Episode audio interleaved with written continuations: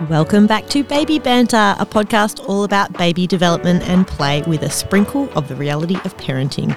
We are recording month four, part two today, and we have a very special guest, Dr. Kyla, in the room. She is the founder of Baby Mealtimes. Baby Mealtimes is a subscription database filled with balanced meals, inspiration, recipes, finger food ideas, and a step by step guide to introducing foods, all designed to make feeding your baby fuss free. To find out more and join, visit babymealtimes.com.au. I would like to acknowledge that this podcast was recorded on the traditional lands of the Whadjuk people of the Noongar Nation. I recognise their continued connection to the land and waters of this beautiful place and acknowledge that they never ceded sovereignty. I pay my respect to the elders, both past, present, and future. Hey Mum, it's time for Baby Banter. Welcome back to Baby Banter, month four, part two. We have very special guest here, my close friend and colleague, Dr. Kyla, a pediatric dietitian. We've tried to record this a few times and I'm fangirling, so I've been stuffing up my words, but she's here today to answer Monique and Helen's questions about preparing for solids. So the boys, Geo and Seb, well, Geo's four months and Seb's nearly four months, and it's on your mind getting I- ready for solids. For sure. Geo has just turned four months today, so birthday Aw. cake, right? no. no, Geo really has been eyeballing us eating lately, and my husband started to feel really bad eating in front of him, and I was like, no, it's. co- I think it's good because then he's watching how we eat, but I'm not really sure. So yeah, it's really on my mind about when we'll start him eating because I've noticed that some people start from four months and then some people start later, six months, but I don't really know where to start or. No. And the boys are awake if you can hear them and they're lovely cooing. Hopefully it stays at cooing. but that's a great question to kick us off, Kyla. How do we know when our babies are ready to start solids and why why do some people start at four and some people start at six months? Like what's a good time? Great question. It it's really interesting though, isn't it, to see that change, and it is a really significant change for babies. And knowing that there's kind of about three weeks um, between the boys, it's interesting that you can see quite a difference already. Like there are some babies who are showing you signs of readiness, and that's what we're looking for with solids is individual signs of readiness and for most babies they happen somewhere between 4 and 6 months. So some babies will be ready right on 4 months a f- very few of them will be, but there are some who are. Most of them are somewhere in that five month mark, and then some are closer to six months when they're ready to start. So, essentially, what we're looking for is and I'm looking at the baby, so it's easy for me to see the difference in them. But if you think about when your baby is sitting on your lap or they're sitting in a kind of supported position, you'll notice that as your baby gets more ready for solids, they're actually able to hold their head up really comfortably and they don't have any of this wobble. And when I'm looking at the two babies here right now, you can see, you know, there's still definitely a bit of a wobble in our older baby in Geo, but you can see more of that kind of bobbly head going mm. on here, that kind of wobbling to the side. And essentially, we don't want babies to wobble their heads at all when they're eating, right? So they need to have enough head and neck strength that when they're sitting, they're holding those heads really strongly and they're not even having that occasional kind of flop off. Flop, you can hear my my voice change as I flop I onto know. my It's very Um, visual here in the studio. so good for a podcast. so we're looking for that head and neck strength. Yeah. Essentially, we want them also to be able to turn their head away from you to say no, or they could just say no verbally like that as well. Geo, oh, you're a great well done. And we also want some their body strength. And Nick can probably mm. talk about this in her own way as well. But essentially, we don't want them sliding down the side of the chair or flopping over the tray. They don't have to be sitting up independently, but we do want them to be able to sit up in a supported space in the high chair. So physically, they're the two things we're looking for: that really strong head and neck control, body control, and the third thing is that interest. So it's the watching you eat, it's the reaching for the food, it's the mouthing of things, it's the, you know, really wanting to be part of that. And so if your baby's showing you that sign, but they don't quite have the head strength yet, then it's probably a couple more weeks away. But if your baby has none of those signs, you're probably at least a month or two away. And so, yeah, the more that they watch and engage, I think this is a great time if he's really watching you eat that you can actually engage him in the like start practicing in the high chair at meal times. He can have some teething toys that he can mouth on and put in. The banana from Newbie is a great first kind of teething toy for starting solids. It's long enough to actually get far enough into their mouth to have a go with. So they're great ways you can kind of get him used to that positioning in the high chair so that when we do get to the next stage of actually eating, he's already kind of done Yeah, that cool. basic stuff. Um, just talking about this little banana from Newbie. Um, to start with, when he started using it, he was like gagging Yeah. a little bit. Is that quite Yeah. normal? Yeah. And I've noticed that his gag reflex has definitely diminished. Yeah. So part of what happens when your baby is around this age, they're kind of putting these things in their mouth and working out like where that goes. Do you know? Like when the first time when they're putting hands in their mouth, teething toys, it's like, oh, that's my cheek and that's inside here and I can feel those. And it's not something that they're going to be able to ram down their throat and actually, you know, cause a problem.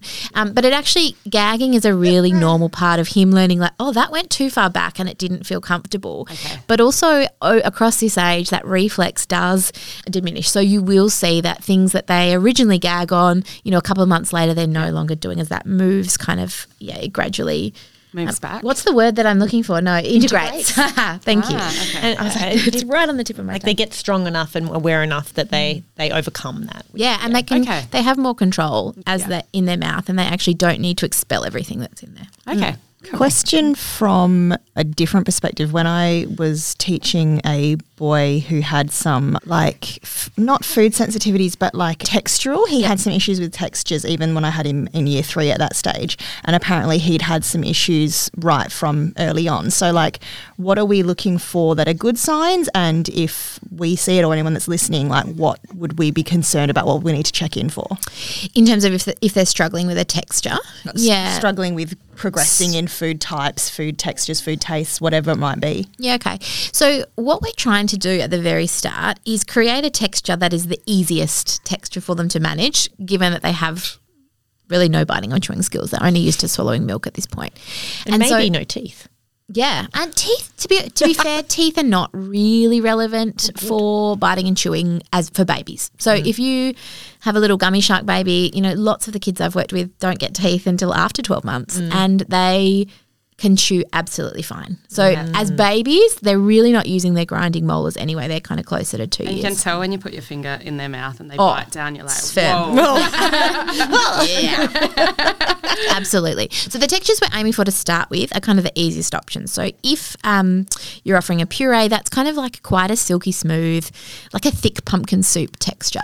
And the idea is that we don't make it a real mash, lumpy, chunky thing at first because the skills that you need in your mouth to kind of separate those parts and move them around are a little bit further down the line. So we're mm. aiming to go with the easiest one first. Some babies will nail that first texture and they'll be moving on to mash within a week or two.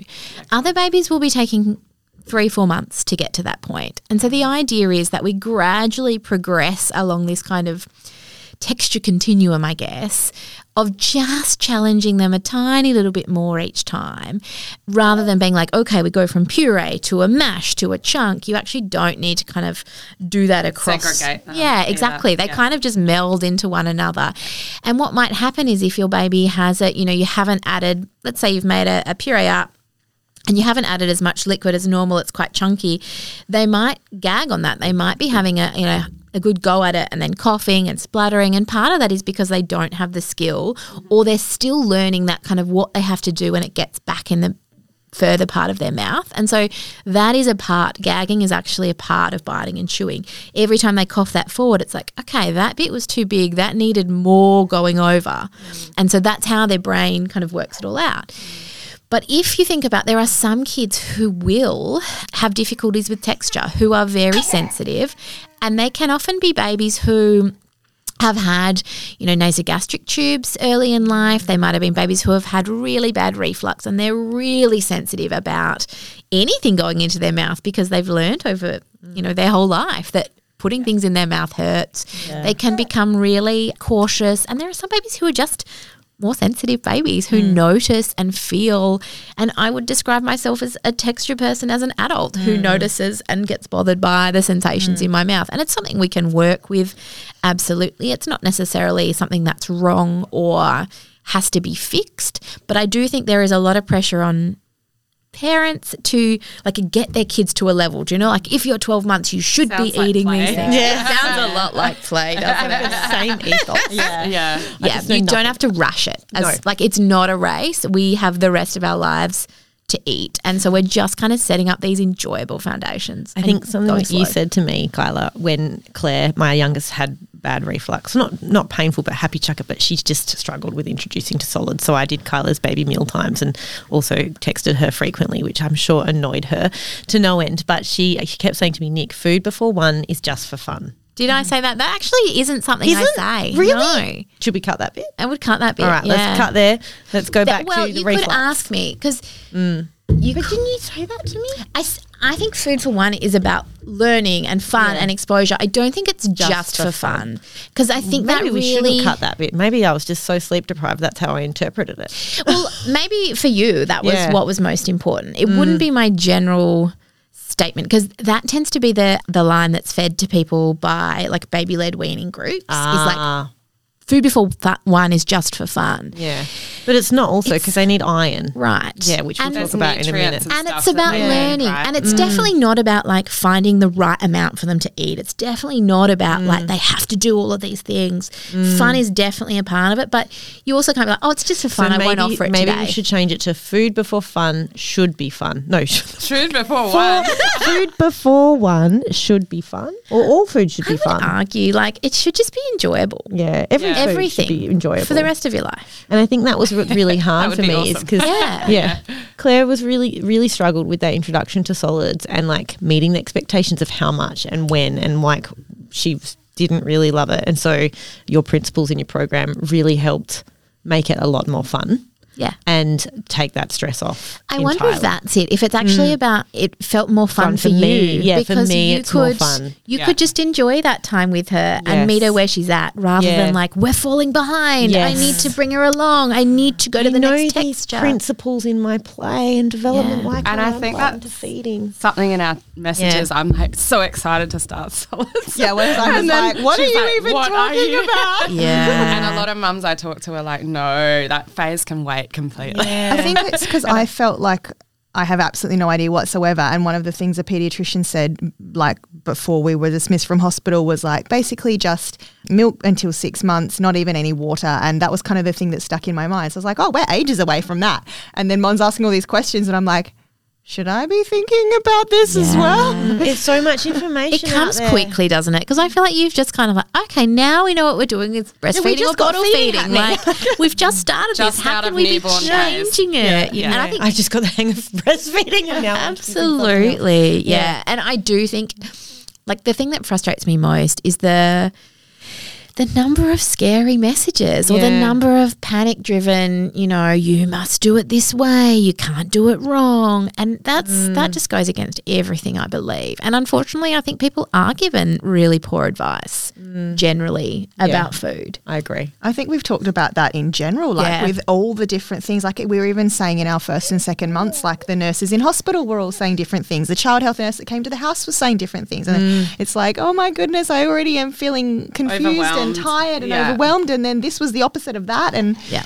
And it just drives you to Google. Yeah. Right? Yes, and that's like Mon. You were saying like. Well, like, do I introduce with apple? This person says don't. Like, what do I? And like, I was like, I don't know. We'll get Kyla and chat about it. I don't know. But I guess that's probably a key point. Is like, what's probably like your top three most frustrating like statements that you hear on social media or from other people? Like, what are the things that really grind your gears? the things that grind my gears, you have to do it a certain way, Yeah. right? And a lot of that pressure comes from choosing a, a camp. Do you know, are you in the baby led weaning camp or are you in the puree camp? I think you can duck in and out of both camps. To be fair, Your but own camp, absolutely, yeah. Join the Dr. Kyla camp. That's a much more fun place to be. I agree. I think there's kind of that black or white thing. Mm. One of the other things that frustrates me about solids is this like, oh, you can't give them that at that age. Mm. You know, oh, you have to wait till this age for whatever. And actually, apart from honey, Mm. From a, a food safety point of view, there's a risk of kind of botulism poisoning with honey under 12 months, which is a completely different thing, but just no honey is the hard and fast rule. Easy, yeah. And the other kind of general rule is about not adding salt and sugar. I actually mm. wanted to ask about that because one of my friends had said, like, her baby's a bit over a year old, and she'd shown me when I was pregnant, like, oh, yeah, we make this up, and this is like avocado with a bit of breast milk or whatever. And she was like, even though we're starting to cook more interesting stuff, it's still got no seasoning. Wh- what is it about that? Like, wh- is it is it the gut? Is it taste it's kidney buds? Is it- function okay. mainly. So the salt, the amount of salt in our food generally is quite high, mm. and babies just have such immature kidneys that we don't need to add salt, and we mm. just don't need to flavor things with salt. So mm. avocado on its own is actually quite exciting, especially if you've had breast milk only mm. up until that point. but you can definitely use seasoning. You can use you know garlic, and you can use all sorts of mm-hmm. herbs and spices. But from us, we just don't need to add salt. There's nothing terrible that's going to happen if you accidentally do, but it just wouldn't be my standard. So there are only hard and fast rules: honey, sugar, and salt. Ideally, don't give them to your baby, right? Sure. But these kind of everything else, as long as you make the texture safe for them to bite, chew, and swallow, you mm-hmm. can, you know, offer citrus, you can offer lentils, you can offer. There are so many random rules out there that have no evidence behind them. Mm, you know, meat at night, don't offer them meat at night oh, because yeah. they can't sleep. That oh. is completely false. And you'll hear all these random oh. things. And as soon as someone gives you a black and white fact, I think that's when you need to be like, hang on, that raises a red sure? flag for Yeah. me. Why wouldn't I be able to give them, you know, mm. strawberries We've talked about point? that a lot, black and white. yeah. black and white statements. Always just ask for the evidence if they give you a black and white statement. Absolutely. So that would be my second issue. My third mm. issue is that you have to feed your kids the most magical, perfect foods in the world. And I do not The kindy lunch boxes. oh my God. Modern Helena school teachers. I don't hmm. believe that you need to be buying superfoods or new foods that your family don't already enjoy. Actually, what we're trying to do is teach our kids to enjoy family hmm. foods. And you can be a bit adventurous, like there's ways to kind of incorporate new tastes for the whole family. Hmm. But I don't think you need to be, you know, sourcing the only most organic bones that you can find and boiling them down. Like you really don't Who have has to time for that? yeah, you just don't have to put yourself under that pressure. I think there's so much guilt though that comes into feeding. Like it really, it overwhelms lots of people, mm. and yeah, I think you can do a, a really great job without throwing yourself under a bus. Yeah. yeah. And would you advise like keeping it simple? So once you do start introducing solids, how often would you be offering solids to the baby? Once a day as a starting Yeah, point. nice. Yeah. And our aim is kind of by about eight months to get towards three meals. Okay. And some babies will get there really fast. Like if you have a baby who eats one meal a day and they live for that, like they love it, you're enjoying it, you're like, cool, we've got this, you can absolutely add in a second. if everybody's still finding their feet, like, oh, I'm not sure about this and I'm feeling a bit anxious, like it can take and they would definitely like vibe off of the way you're feeling as well. for mm. sure. think, yeah. yeah, yeah. Which I mean can feel a bit intimidating, right? If you're like, I actually feel quite anxious about this, like I don't want to pass this on. Yeah. And I think part of that is about upskilling yourself and getting that support and confidence so that you don't have to second guess things. Like I do not want people to feel like they need to be googling and worrying and like I think it's really helpful to have one clear like okay, this is my philosophy with feeding and this is how we're going to go. No different to play. Like you don't have to do all the things. Google can be a deep dive rabbit hole. We've Oh, talked about really risky. and you just don't know like i think also like kyla on her website and on instagram like your professional credentials are there and clear and you're contactable mine are too like if you can't find information about someone that's saying something that's a red flag for me Absolutely. and often on when you google things you just get blogs that are just mm. been hit by hit by hit by hit and if you can't find anything about where that's come from or any research or evidence to back that up, I would be I'd be sus and try and look for like we talked about in month two, try and look for someone that has credentials that you is in line with your values mm. and can provide you that clear philosophy because the mixed messaging can be so harmful. I think with food, one of the things that is most challenging for us in this, like in a dietetic profession, is that everybody eats food. So everybody has an opinion mm. about food. And so you can accidentally get caught up in all the the diet culture messaging, all of the phobia mm. stuff, all of the panic, all of the thought that you know food can kill you and food can food is medicine, and all of those things are not actually true. Mm. Yes. So I think we can we can keep it really simple, and if it feels overwhelming, that's a good sign to like dial it back to the basics. Yeah. Mm.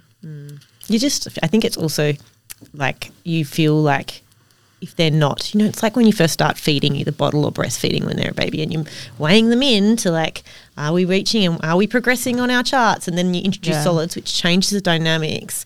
And you almost feel this heavy responsibility that you're responsible for their growth and development. And it's it's overwhelming. Either their like Will was ginormous, which I talked about in month one, 13 kilos at six months. And like I got told he was obese and he might have these problems and we needed these tests and like I was beside myself and it was that mixed messaging, but finding someone that you can rely on that can give you actually that's just him on the scale and he's always going to be on the 110th percentile. That's just who he is. And now he's a thriving seven year old, but you can't see that at six months. Yeah. And so I think that's where you you probably have lots of stressed, anxious parents Absolutely. because you just feel that responsibility But it's really hard when you get given advice like that because that, even if you can find, you know, evidence that that's not true, mm. it's like a little worm that Yeah, sits in your in your brain. brain. Think And about it so- at back 3 of a.m. mind because mm. he's almost nine kilos already, mm. Yeah. which is big, quite large for his age. And I'm like, what happens if I start feeding him solids? Is he gonna like blow out even more? Not that he like looks chunky or anything. He's just tall. He's very in proportion. no, but it's that wormhole in your brain. And I think if I can counter that, the only person that knows how much he needs is him. Yes. And so if you can keep that mantra in your head, like my job is to feed him until he says, I don't want any more. Yeah. Because actually it does play into like you, you do you can fall into patterns where you're like, oh maybe I should not offer him more of this. Or if you've got any weird beliefs about food, you know, I know lots of people have been told things like, Oh, limit dairy All products or watch out for carbohydrates. Like those things are not true. Yeah. Your job is to offer a variety of the food groups and to trust him to eat as much as he needs. And that is actually how we support babies, toddlers, children to do this for the rest of their life, right? To Say not variety get caught. is a spice of life. Yes, varieties. You don't you don't need a plate with portion sizes. You do not need a plate with portion sizes. Oh. I think talking about like how much and both having big boys and that kind of thing, one of the questions I had this month because Seb started being a bit more vomity than he was before. He's always been quite gassy and burpy, but a bit more vomity in the last couple of weeks. So when he's still mostly breastfed, he normally has like one bit of formula a day.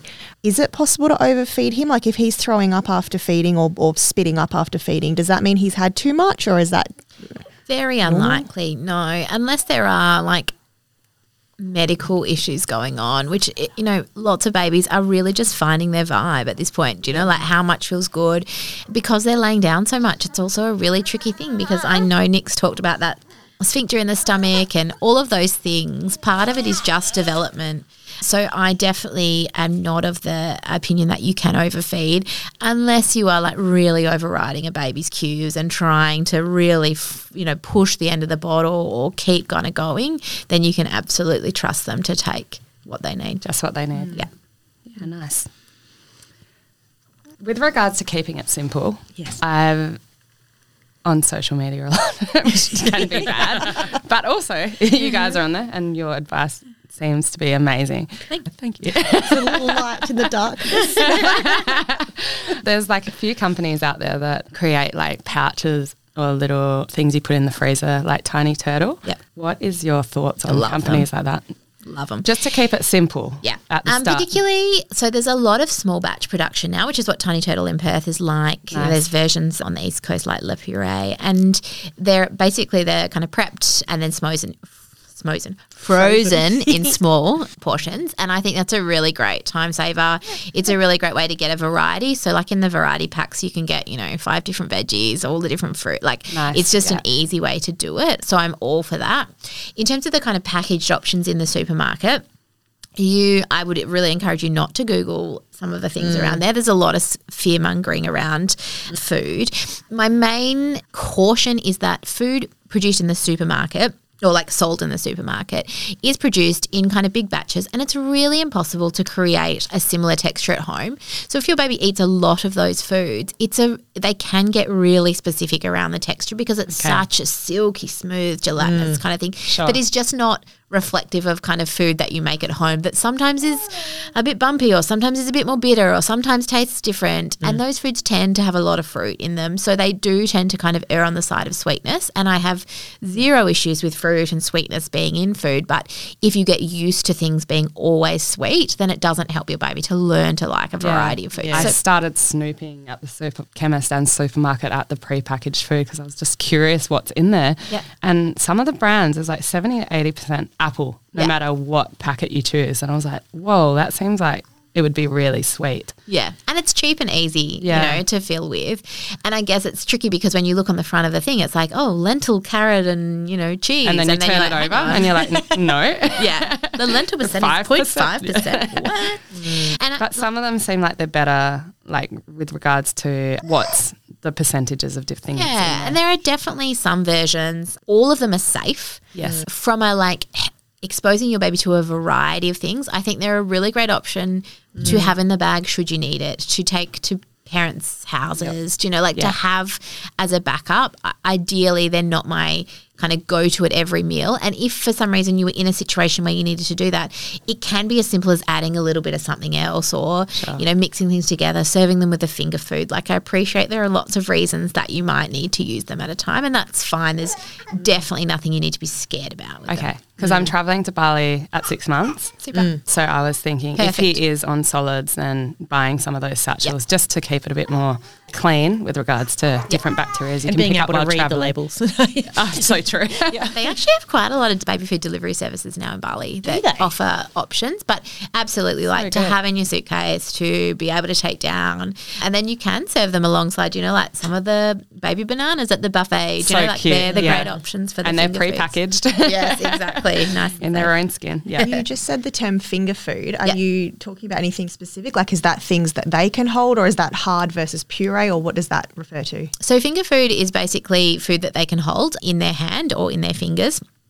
And the way that I like to talk about food for babies is a combination of things that are fed on a spoon, and that can be your baby feeding themselves or being fed by you with a spoon, and then finger foods that they can feed themselves. So at the start, before six months, we're looking at finger foods that your baby can kind of are quite big and firm, and your baby can hold on to, but they're not for eating. They're for kind of moving around in the same way that we were talking about with that teether. You don't break off parts of it; you just kind of explore your mouth with it. So the mesh kind of or silicon feeders that you can get, you know, those, there's a variety of them that you can put food into and your baby can hold on to and have a chew.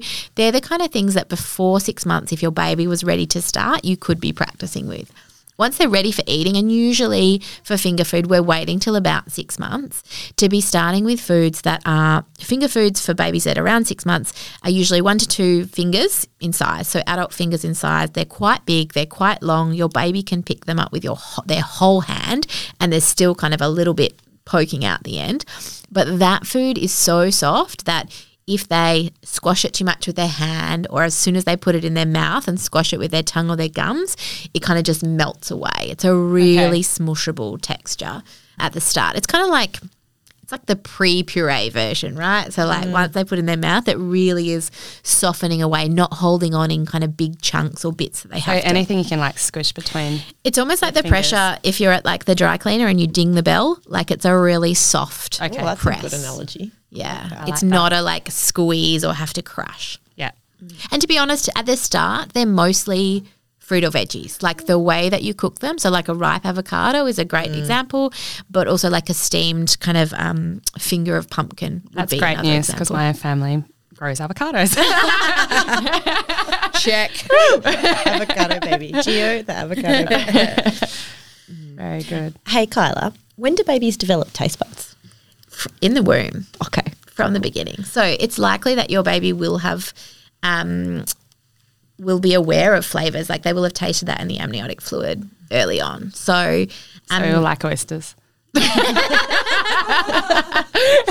Well, that's a good question. Is there a link between foods that mum or, or mums eat in the when they're pregnant or while they're breastfeeding, and a baby's preferences when they start solids? Not really. Like there is some evidence that they are exposed to those flavors Mm. and exposed to those food proteins, but not in a, like if you're just surviving and you've eaten like you know Macca's. just yeah, Yeah. and like chocolate bars because you literally just cannot get enough in. That is not like you have not done any damage in terms of like not eating the most perfect meal and you know setting them up for that. There is some evidence they're aware of the proteins and the fla- uh, the flavors and that those proteins can pass through, but not to the point that we would be recommending or kind of worrying mm. about what that might mean. Mm. And there are even if that has happened, there are some babies who are going to be more adventurous and some babies who are going to be less adventurous, and maybe that plays a tiny part, mm. but. And they go through phases, right? Hundred Yeah. percent for the rest of their lives. Like Yeah. to be fair, so do we, right? Yes. But there are going to be periods where your baby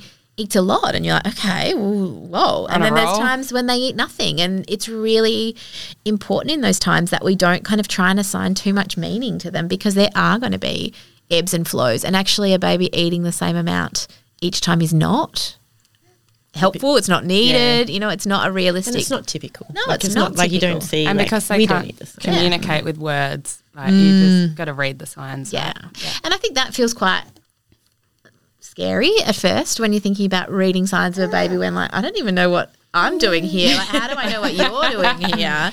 But that is probably one of the biggest take home messages here is like if your baby is showing you that they want more and that might be like leaning in, opening their mouth, enjoying themselves, you know, really leaning into it, then great, keep feeding them. If they're showing you that they're distracted, they're getting really uh, wifery with their hands, you know, they're turning their head, they're closing instead. their mouth, they're really not part of it, then you can absolutely stop, even if that's been three minutes. You know, you don't Fair have enough. to Yeah. persevere or like do it in a particular way. Yeah. Do we introduce like playing with the food or grabbing the food or whatever separately, or is that part of? It can be absolutely or- part of it. Like part of that is their exploration. And I think mealtimes at the beginning really are about just exploring. Hmm. And so some babies will explore with their hands for a while before they feel confident putting it to their mouth, and that's fine. We never have to rush them. You can absolutely have food. Like I like to always have a little bit of something on the tray, whether it's a finger food or a dollop of puree. And ideally, if you've got puree, I, love to have three spoons on the go at a time hmm. so that your baby can always take it from you and you don't have to wrestle it back and oh, you can great, actually yeah. have this kind of rotation of things and really our aim is like getting to a point where your baby enjoys it and they want to do it themselves and they want to be part of it we're actually never about like doing whatever we need to get the most in that's not the focus here so as part of like natural development, your baby will most likely want to touch and smush and smear it in their hair, and all of those things are learning. And I don't think you need to facilitate it as such. You just kind of have to have a bit of food available that they can do that with. I think Gio agrees with you. Yes. He's like, I'm ready. I am ready for I like this. this Bring little banana. Kyla, I have a question. I like I get a lot of questions about independent sitting. Oh, so babies will sit anywhere between sort of four and nine months independently, and some families say, "Well, shouldn't I wait till they're sitting to introduce solids?" Which can be, you know, seven or eight months. But I think that there's some evidence that we should introduce food sooner, and so that's where I would support them with you know, postural control or different adaptations to help them sit in the high chair. But can you help the listeners understand why it's important to introduce around that six month mark? Yeah, so one of our major, I mean, there are a couple. The major reason really is around iron requirements. So for most babies, the iron that they're born with, so they're born with a certain store of iron, and that can be less for preemie babies, something just to keep in the back of your mind. And the amount of iron that they're getting from breast milk or formula, plus what's kind of in their reserves, is enough to meet their needs until about six months of age. And after the age of six months, those requirements go up, and so it's really hard to meet them based on you know milk alone. So mm. part of the reason that we introduce solids is to add in those complementary foods, and ideally we want to be including foods that are high in iron at most meals. Shall I put you all on the spot? What's what's a high iron food? Broccoli. Kale? Brock- yeah, I was going to say it's broccoli. Wrong. Wrong. no, I'm a physio. um, I was going to say like a steak, but then I couldn't picture my six month old sitting with a steak. But you could puree it, but you know, Yeah. maybe So Tiny meat- Turtle can do that for me. exactly. Meat is a really um, great source of iron. Um, any kind of chicken, fish, nuts, eggs, seeds, lentils, legumes, tofu, tempeh, all of your kind of protein, foods other than dairy Okay. foods, right? so they're our, our iron rich foods. Now, they are really tricky textures Mm. for new babies to start with. And this is why I really like a combo of puree and finger foods because most of those foods need a lot of biting, chewing, mm. you know, Yeah. to, to make them in, safe enough to swallow. And so they're great. High iron foods are great to include in purees, Okay. right? They're mm. really easy ways to add um, iron into the diet. And so that's probably one of the major reasons. We also know there's kind of a period of between kind of seven and nine months. That's quite a key period for chewing development. So we don't really want to be waiting until babies are fully able to sit before they can start to master some of those skills. We know from an allergy point of view, ideally we want to be introducing um, at least egg and peanut before eight months of age. Yep. And like there are lots of numbers here, and Yeah. it really is just based on our best evidence that we have. And it's i don't think that we need to wait for something like mm. sitting to be able to do that. We've got no evidence that that would be our best. Just touching back on allergens, is there kind of an order that you should introduce uh, allergens or And how a do you actually do that? Yeah. a way of introducing them? Yeah, allergens are one of these things that I think cause too much stress for what they should. So they it's really important. There's nine common allergens that represent 90% of food allergies in babies, right? So our, our guideline is to introduce those nine foods before your baby turns one. Okay. Because we know that there's a window there where if we can introduce them early, we have a better chance of preventing a food allergy from developing. Part of that is about offering them regularly as well in that time. So if you introduce them, I generally talk about having three times in a week where you're offering a small amount of that food, and I'll talk through the foods in a sec. Um, but then actually kind of keeping on offering it ideally once a week ongoing. yeah.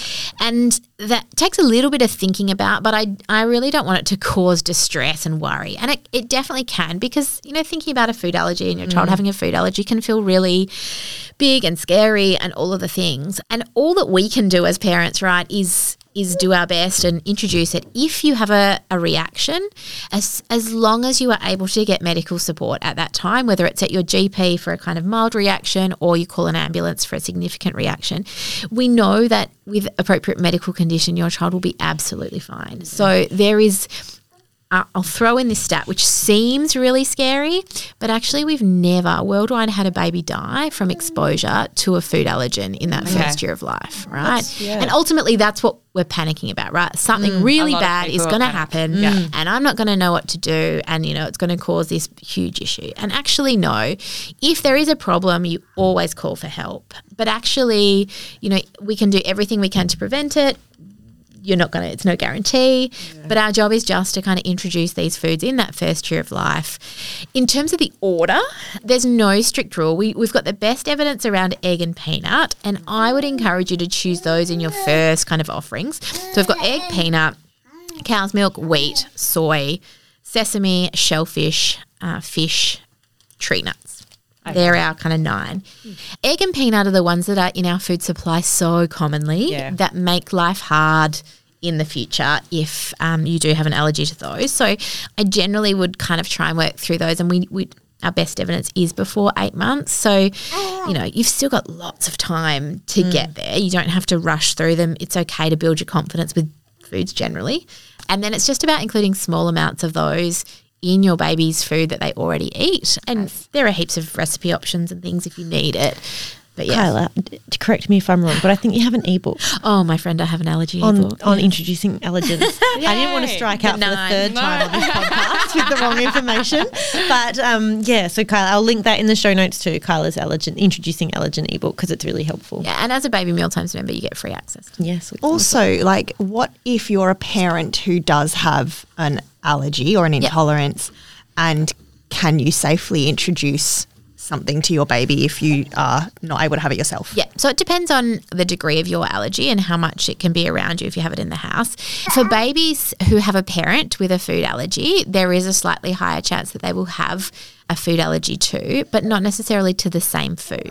So if you have a peanut allergy, it's not a guarantee that your child will have a peanut allergy specifically. So it really depends on the level of your allergy. If you have an anaphylactic re- allergy to a food and you don't have it in the house, and that's a really great one to outsource to grandparents oh, Yeah. to introduce. That's a good idea. If you have an allergy but it's fairly you know, minimal and you just don't tolerate it particularly well if you have an intolerance or something, then you could absolutely offer it to your baby in a safe way. That means you're not licking your fingers or whatever you're doing. Yeah. Mm. Yeah, my husband's allergic to sesame, but he only developed that allergy like after 30.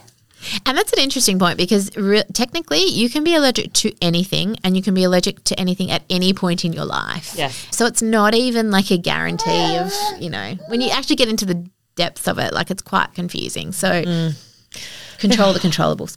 That's a, that's a good motto. I like that one. Control the controllables. I'm really scared to comment on anything about food. Don't worry, I'll, I'll correct you. I know. With Um, your baby mealtime subscription, do you have resources on there that are like, I don't know if you're into ideas like checklists and stuff like that, or if that just causes more confusion for people, or It's just interesting. recording the types of food that you've given them at different points. Yeah, so we've got a record. We toyed with the idea of a checklist, and if you Google, like if that's something that you're into, you can Google top 100 food checklists. Yeah. I find that it tends to just cause more stress. and mm, this is why we've moved well away from sample meal plans or, you know, how to feed your baby at six months, for example, because if your baby eats more than that, you're freaking out. If your mm-hmm. baby eats less than that, you're freaking out. If you offer this particular food and they refuse to eat it, then you're panicking like, now I've missed a step. Like, what's going on? Yeah, and actually, I think those rigid rules like it's great to go for variety, but the more rigid or the more you feel like, oh gosh, we haven't ticked off another one this week, like we're falling behind. Like I never Yeah. think that's helpful for anybody. Not at all. And I think Um, what Kyla's really highlighting, which we've spoken a lot about, is that we are looking at your baby's stage of development because there's so much variance at their age. And so Yes. stage over age, especially, Definitely. there's, there's so Yeah. much development in this early, especially in the first year, that it's really hard to. You know, and you guys know that as school teachers, when you're Yes. teaching a year of kids, there's so much variance in the class, but all of a sudden we expect every six month old baby to be exactly the same Yeah. and do exactly the same thing with the same amount Exactly. or roll, you know, all of those things together. So We've actually That's just never moved the way. Yeah. almost completely away from age within the membership. Mm. So actually, there's nothing done by age. It's all to do with like if your baby can do these things, this would be next. If your baby can I handle these kinds of foods, these would be next. It's like in the baby play academy. You guys aren't trends, are you? we don't have wine and talk about these things. Yeah, because it doesn't. Yeah, you.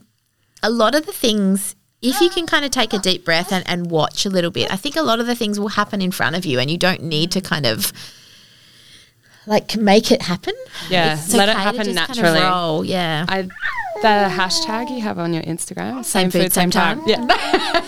so is that something that we can start thinking about right from the start as a bit of a motto, maybe? You like- can. I don't want it to cause stress for babies because it can be tricky. Like if you are making yourself, you know, red curry or something Yes. that's quite salty, that's got like steak in it, that's a tricky texture. Like there, it is, it is something you need to be considerate of. For babies, like it can be difficult to have exactly the same food. Yes. And whilst our aim is to kind of get there, you might find that like perhaps they have the broccoli that's cooked in that curry, but they also have something else. put aside portions Absolutely. things as you're cooking them. Yeah, that can be a really useful way to think about it. And there are times when, you know, you can eat porridge together at the same time and you the more your baby can be part of your meal time and the less you feel like you have to do all their jobs and then kind of feed yourself at some other unknown hour. Yeah. I think that's really great. When the kids were little, we would take your motto and just sit at the table together. Yeah. Like if, if we couldn't have the same foods, it was just, and not every single moment of the day because that was really hard Yeah. when hubby was at work or, you know, things were happening. But we'd try and just at one point in the day sit together at the table and enjoy food of some sort. Yeah. And is it is it almost more important to set up the like right mealtime routines I think everything can everything's be flexible. important, yeah. yeah, everything can be flexible. Like if you, do you know, I found it hard to actually, even as a pediatric dietitian who focuses on that, to do that with my first baby, to have us all, even to have food ready for us all at the same time was just beyond my capability at that time. Yeah. And it wasn't probably until she was closer to 18 months, I was like, cool, now we're in a space where like we're going to deliberately do this at dinner time and we're going to make a real effort to be together and do those things. So I don't think you have, you can always do something differently if you want to. So don't feel like you must get it right now because then like their naps will drop down And one and bedtime changes and then everything changes. And so it's it's great like definitely pump yourself Having up if you sit ideals. down. if you sit down and eat something at the same time like 100% pat yourself on the back. Okay. But like do not beat yourself up if you're like, "Oh, we just have to get through this moment." Yeah. Fair enough. Especially think my husband we- works late. and Yeah. I'm like, ah, forcing him to come um, home early. underestimate like well, a lot of the focus in the social media and other world is like what can we do for our baby but actually like the best thing that we can do for our baby is be in a better space for ourselves Look after ourselves. Yeah. because like it is it's all about mental like your capacity and your well-being but it's so hard because you feel so responsible for these little things and like when Will was little, we did all the same things I do with Claire, but I would have been in no state to share that on social media or mm. um, Or enjoy it or sometimes, you know? or you know help anybody else. Even though that was my job, like I was just you know it's coping by yourself. So it's really it's really tricky, but I really love your philosophy, Kyla. I think Yeah, one of my really favorite reassuring. things unrelated to meals, or maybe is related to meals and everything, is sometimes you have to, well, I think most of the time you should do what's best for the family, not what's always best for the baby. And mm. sometimes what's actually best for the baby is that the family is taken care of and it means you're eating later or you're doing something different. And that's, yeah, I never want us to be like, I can only do the very best thing I can in this situation for them because Striving for perfection just sets you up for stress and failure. Yeah. failure. You can't. You can't, You cannot mm. Be a perfect parent. You cannot feed your baby perfectly, and trying to get there is, doomed to fail. No, Enjoy it. The biggest thing I want Tiny you to have. Turtle does help you. the biggest thing I want mm. you to think about is like enjoy. And if you are, if your baby's eating and you're not, like enjoy that time. Watch and learn. Don't feel like I need to get more in. Don't feel like oh I need to cl- keep it clean or I need to keep them clean or I need to get them to pick up this one thing that they're ignoring. Like that takes the joy out have of it. to. You don't have to. You can just enjoy. Like look at them. Look at their faces they're pulling. Look at what their mouth is doing now. Look at how this has changed. Like that enjoyment is is critical for everybody for the rest of their lives around food. I think. Yeah. Mm. And I love food. Yeah, I want want him our to love food. to love food. Yeah. Absolutely. Kyla, there's probably one more question that I think everyone has been thinking about. What would you recommend to look for when buying maybe a seat for the table? I think you should be looking for Dr. Kyla's height. I wanted to buy it, but it's Not ready. I know. So if you're listening anytime in August 2023, the high chair is probably not released yet, but if it's later, maybe 2024, whenever you're listening to this, Kyla is producing a high chair which is fabulous that has some principles of Yes, what we look for. I will And if it's not available, what's what's something that we should look for now? Okay, so what you want is a chair. The primary thing that I'm looking for in some kind of seat or chair is an adjustable footrest. And so what we want is that when your baby is in a seated position, we never want them reclined when they're eating. We want them in a seated position. We want them to have some support behind their back, but we want their feet to be able to rest on a foot support so that their feet can be flat. And at the beginning, it depends, you know, depending on how big the chair is or small your baby is or the other way mm. around. For some babies at the very start, their legs will likely stick straight out. But as their legs get a slightly a little bit longer, they'll get a bend at their knees. We want that bend to be about 90 degrees and we want there to be a really firm support underneath their feet. Most high chairs, I mean, part of the reason that I'm making a high chair is because I'm so frustrated with what's on the market and it doesn't really seem to have been made with children in mind and there might be like a foot support on there but it's fixed at a certain level that when your baby is you know two it fits them but if they're any younger or any older you know they're either banging on it or dangling. And it's the same for the foot support reason I mean, Nick can talk about it from a support point of view, but if you think about yourself sitting on a chair, You sit on a bar, Bar stool, stool. and there's no foot thing. You're like, around. oh, this is so are, and you're bending and you're mm. kneeling and you're standing up and correcting your posture all the Yeah. time. And actually, when babies are, particularly when they're starting to eat, like if they are having to work extra hard to hold themselves upright in this position because their feet don't touch anything, it just takes up so much of their energy unnecessarily. So we want them to be really comfortable.